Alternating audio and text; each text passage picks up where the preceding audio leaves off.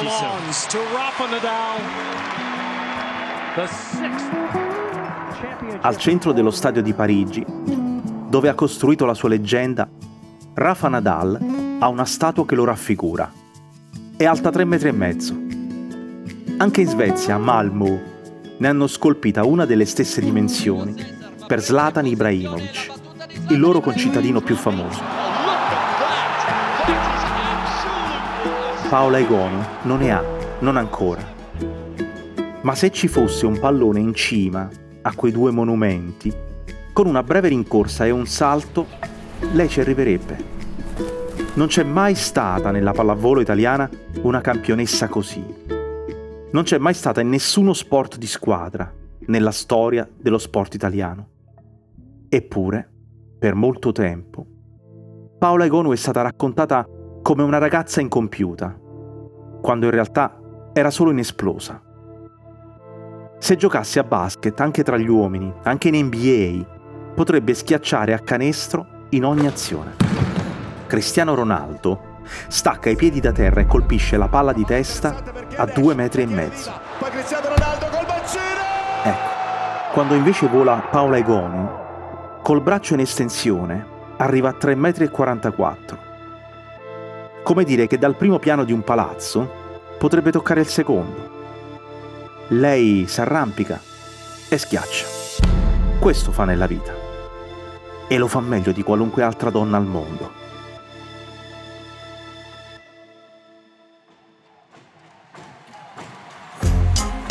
Io sono Angelo Carotenuto. Ogni mattina curo la newsletter Lo Slalom e questo è Rimbalzi, un podcast prodotto da Cora Media.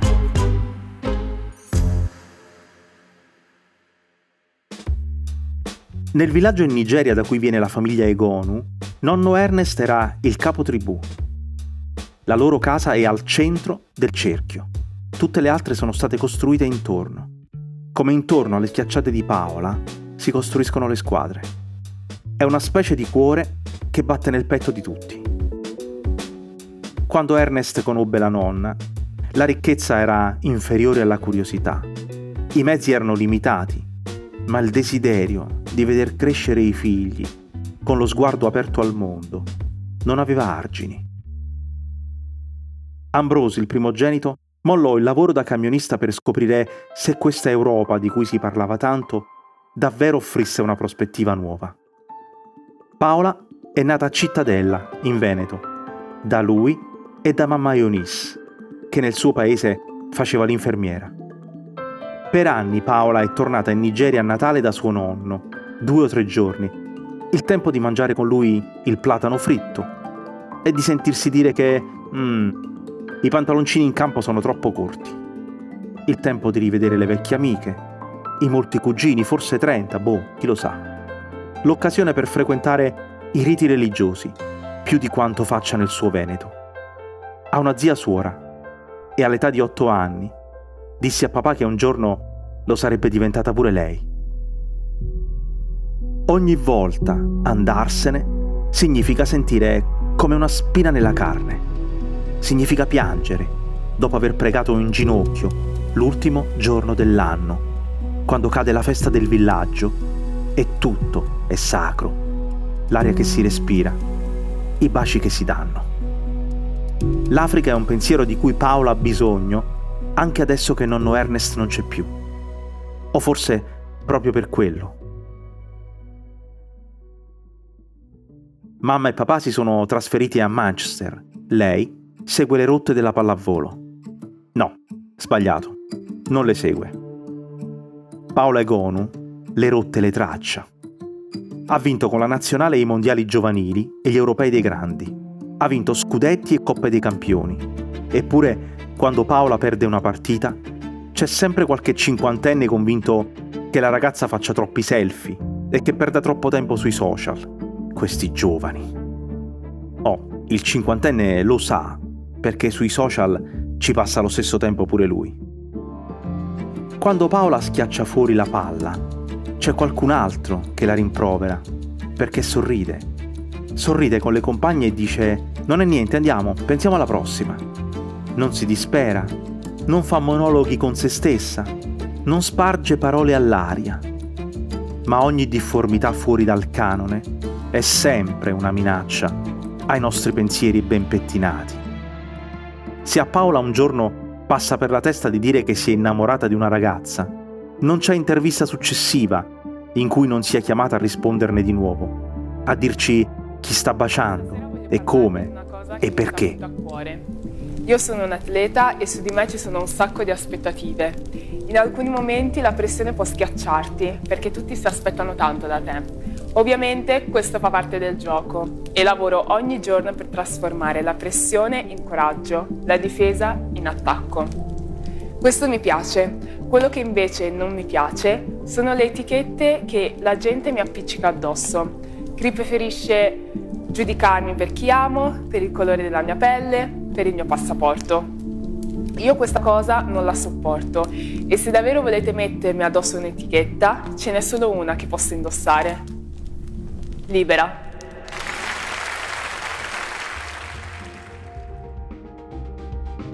Paola Egonu è una perfetta ragazza del suo tempo. Appartiene più al mondo che all'Italia. Il Comitato Olimpico Internazionale questo l'ha capito alle ultime Olimpiadi di Tokyo, per la cerimonia d'apertura, le hanno affidato la bandiera dell'Europa, quella bandiera che invece l'Italia non ha trovato il modo di farle portare. Paola è lei stessa una bandiera. La pallavolo è diventata lo sport numero uno tra le ragazzine italiane. I dati del CONI più recenti sull'agonismo segnalano che il 77% dei tesserati della Federazione Pallavolo appartiene al movimento femminile. Il 21% delle ragazze italiane che fa sport ha scelto di schiacciare come Paola. È il secondo sport più diffuso, dopo il calcio, in Veneto, nelle Marche e in Sardegna. Il terzo in Lombardia, Toscana, Umbria, Abruzzo, Campania, Puglia, Basilicata, Sicilia, è lo sport che più penetra nelle scuole, quello che più facilmente arriva nelle case dei figli dell'immigrazione. Da una ricerca dell'Istat, dal titolo Identità e percorsi di integrazione delle seconde generazioni in Italia, emerge la centralità della pallavolo in quel segmento sociale per il quale ancora facciamo fatica a trovare una definizione.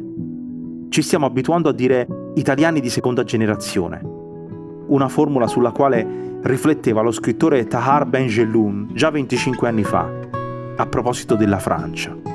Diceva, così classificati, si dimentica che non siamo immigrati, non abbiamo fatto viaggi, non abbiamo attraversato il Mediterraneo, siamo nati qui, su questa terra, siamo i figli di città in transito. Siamo arrivati senza che nessuno sia stato avvertito, senza che nessuno ci attendesse. Siamo centinaia e migliaia. Al 1 gennaio 2018 i minori della cosiddetta seconda generazione erano 1.316.000, pari al 13% della popolazione complessiva sotto i 18 anni in Italia. 3 su 4 sono nati qui. E la percentuale sale al 93% nella fascia entro i 5 anni di età. Ebbene, questo stesso studio dice che più di tre quarti degli studenti delle scuole secondarie di secondo grado, tra i maschi, sceglie il calcio o il basket, sceglie la corsa o le arti marziali, per non distaccarsi dalle discipline più tradizionalmente radicate nella loro comunità di provenienza. Tra le ragazze invece c'è la pallavolo. La pallavolo come strumento di espressione dell'identità e del proprio percorso di integrazione. Per questo non esiste una nazionale italiana che sia più aperta alla contemporaneità di quella femminile di pallavolo.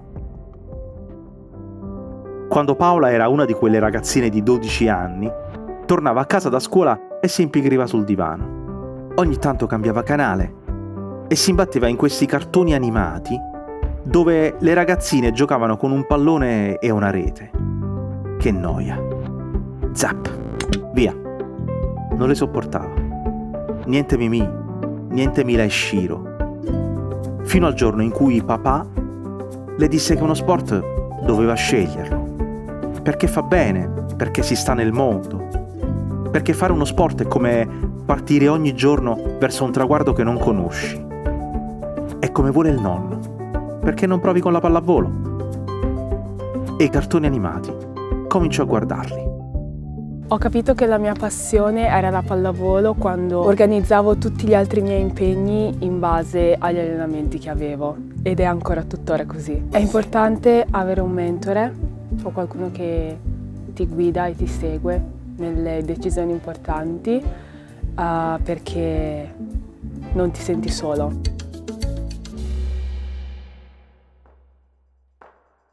Ora che Paola è diventata Paola Egonu, a un cartone animato ha prestato la sua voce. Ora che Paola è diventata Paola Egonu, sta imparando a essere meno impulsiva, a contare fino a 10. Ora che Paola è diventata Paola Egonu, dice alle prossime Paola che uno sport richiede pazienza, disponibilità, sacrificio, passione. Uno sport è un percorso di crescita e la pallavolo è una prova d'orchestra. Anche se sei un primo violino, non puoi suonare tutto il concerto da solo. C'è chi batte, chi riceve, chi alza la palla e chi la schiaccia. Non puoi tenerla sempre tu. Devi passarla. Devi fidarti. Devi uscire dal guscio e vedere cosa succede fuori. Come diceva il nonno, come sempre. Anche se adesso arrivi a tre metri e mezzo e sbam! Nessuno ti ferma. Nessuno ferma la libertà di Paola Econo.